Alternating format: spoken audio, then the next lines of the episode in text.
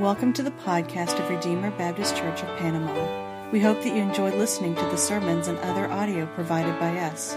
Feel free to share what you find here, and we hope that it will be beneficial to you as you seek to know and follow Christ. If you turn your Bibles to um, Genesis chapter 17, again, this is a text that uh, doesn't seem all that Christmassy at first. I want to remind us of what we talked about last week. In the very beginning, God created us, human beings, to live in paradise with Him. He created Adam and Eve in a garden. There was no sin, there was no sickness, there was no pain. Everything was provided for them. The, tr- the trees produced the fruit that they needed to eat, and everything was all in peace and harmony. And God gave them one command not to eat of the fruit of the tree of the knowledge of good and evil. And the serpent came and tempted Eve, and she ate, and she gave some to Adam, her husband, and God then came down and he saw what they had done. When Adam and Eve partook of the fruit, they introduced death to humankind. They introduced sickness and pain and all the things that we still experience today. God placed a curse on the serpent. He said that it would wiggle around on its belly, but also he said, I will put enmity between you, your offspring, and her offspring, Eve's offspring. And I will put, uh, and he, that's one individual offspring of Eve, will crush the serpent's head.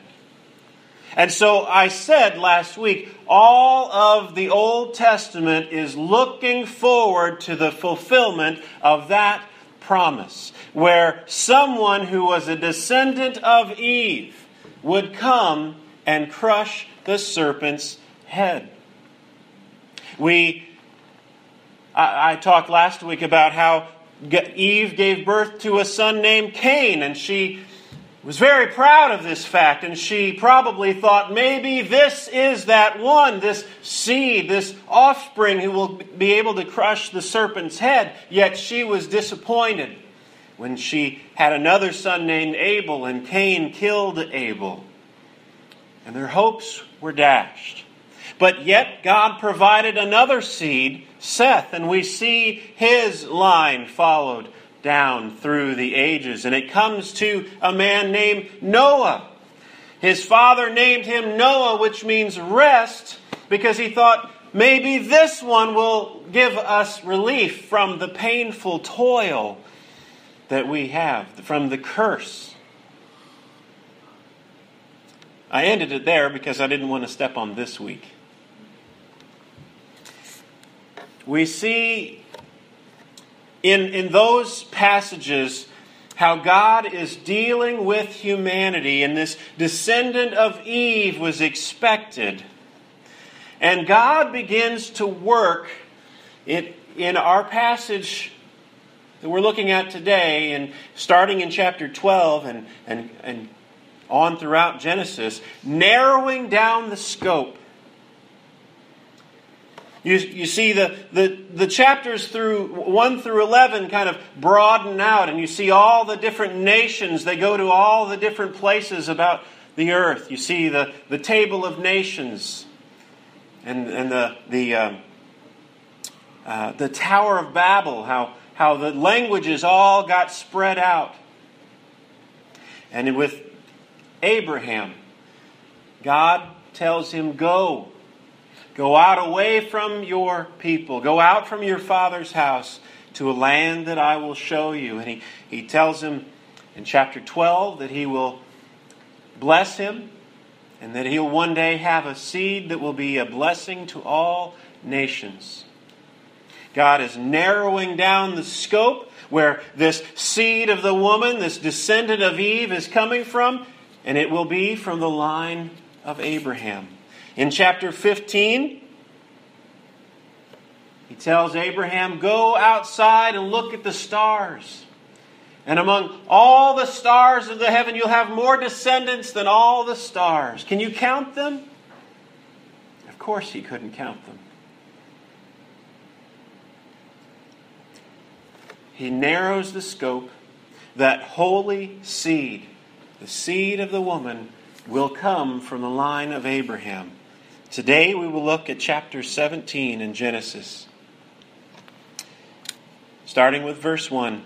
It says, When Abraham was 99 years old, and the Lord appeared to Abraham, I am God Almighty. Walk with me, walk before me, be blameless, that I may make my covenant between me and you, and may multiply you greatly. Then Abram fell on his face, and God said to him, Behold, my covenant is with you and you shall be the father of a multitude of nations. No longer shall your name be called Abram, but your name shall be Abraham. For I have made you the fruit, made you fruitful, and I will make you into nations, and kings will come from you.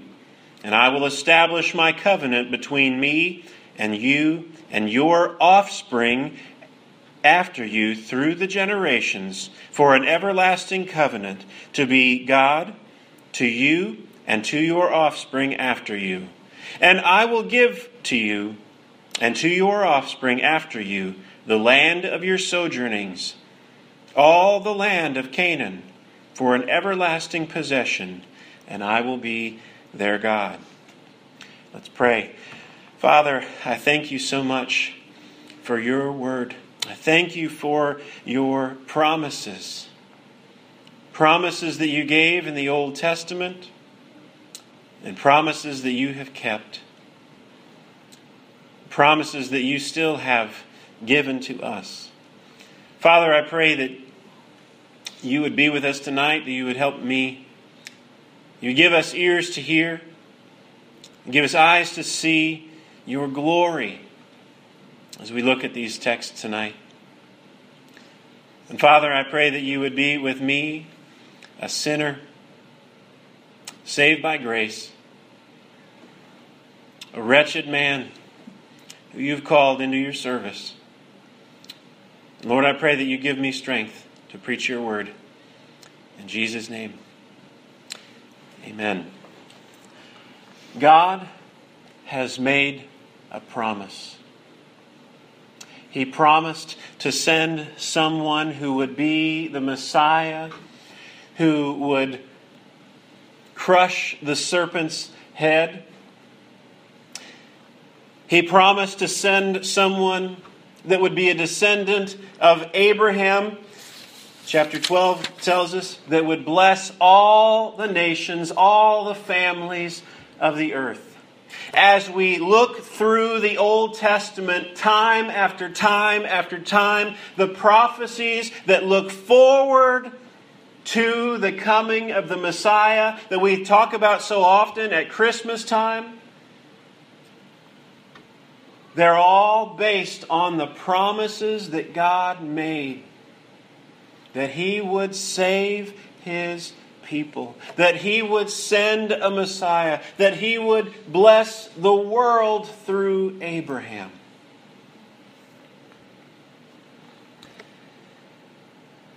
We look through the Old Testament. Amy read from Matthew chapter 1, and it gives a connection all the way from Abraham to Jesus. Notice the names that you see in that story.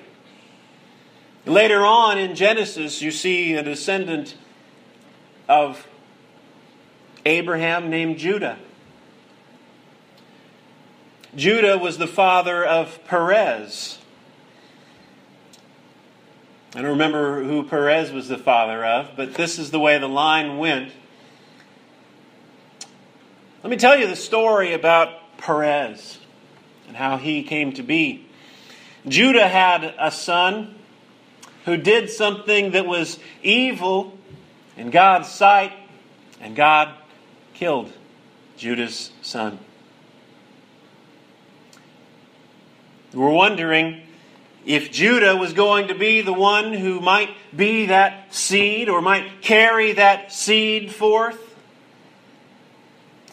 There, there's a threat to God's promise. What is God going to do to overcome this threat?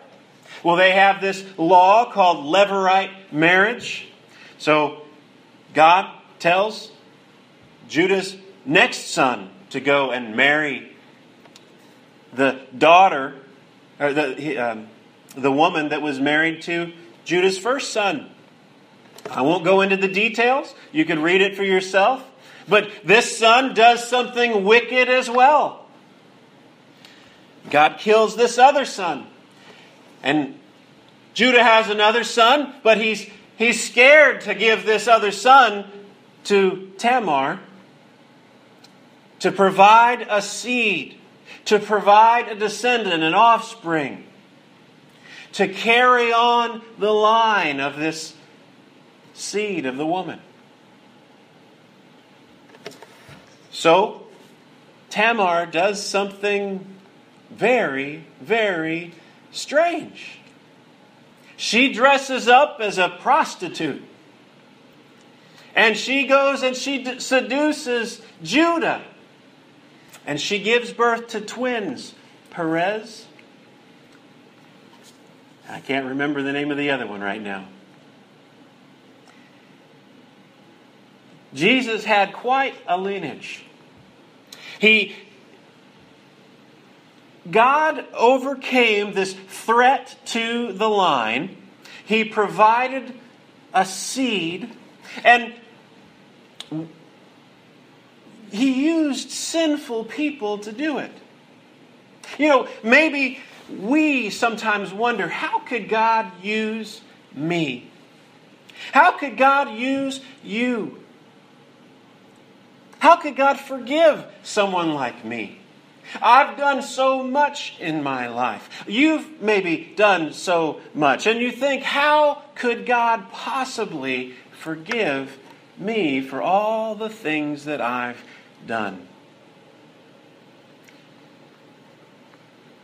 In the very line of Jesus that we see that connects Abraham on to Jesus, we see this story of God taking evil actions that Judah and Tamar committed to bring about the Messiah. Another generation beyond that, and we see Ruth is in the genealogy of Jesus.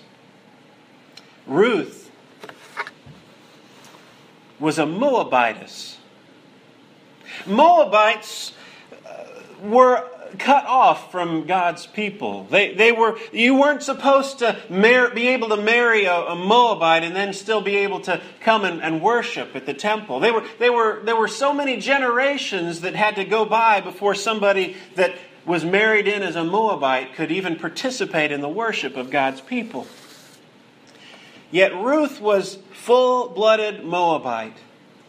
And she had married this man who died before they had children, and another case of this Levirate marriage. And God, in His wisdom, provides a husband for her Boaz.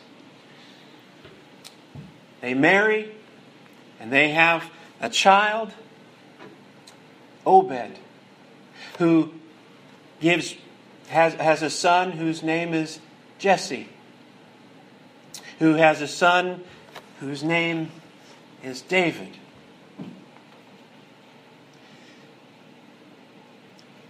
God used strange people.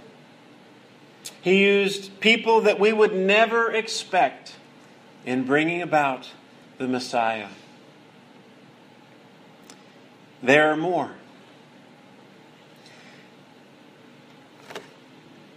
Here at Christmas time, we often think about Jesus in the manger, we think about the angels, and we think about the shepherds, we think about the wise men.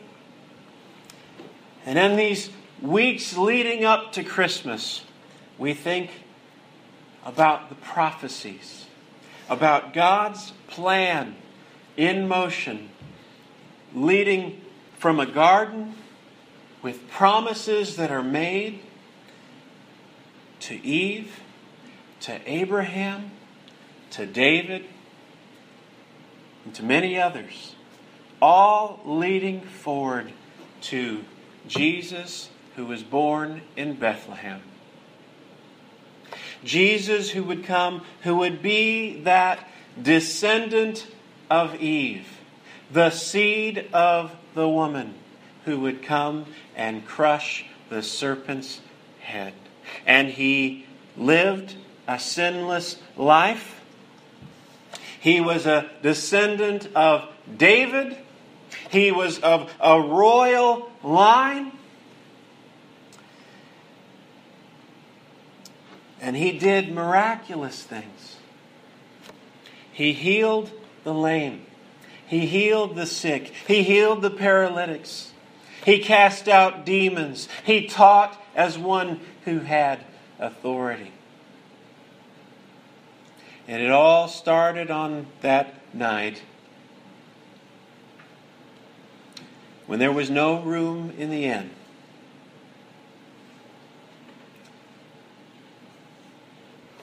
Jesus was born in Bethlehem, fulfilling all the promises that were made. And the promise to Abraham that we see here. I want to point one more thing out about 17, verse chapter 17. It says,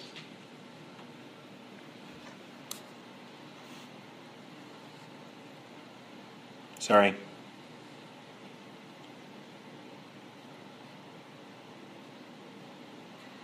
Oh, which verse is it?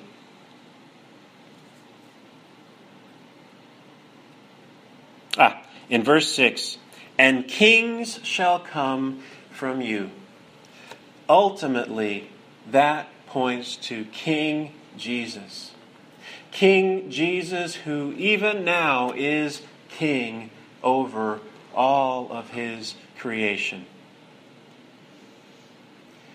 He is king. He is ruler. He may have been born in a stable and placed in a manger. He may have been mocked and crucified and buried, but he rose again and he ascended to the heavens. And he now sits at his Father's side. He is our intercessor. He pleads for us. When we sin, we have an advocate before the Father. And he is king. And he uses his authority. He is the sovereign king in all of his majesty. This fulfills the promise made to Abraham. These messages that I'm preaching in these weeks leading up to Christmas, they're all about promises that were made. The promise to Eve to last week, the promise to Abraham. Next week we're going to look at the promise to David. The week after that we'll make look at a promise made in the book of Isaiah. And on Christmas Day, Christmas night, we'll, we'll look at the promise fulfillment from the book of Luke. Thank you for listening to this message from Redeemer Baptist Church of Panama. For more information, please visit us at redeemerbaptistpanama.wordpress.com or you can like us on Facebook.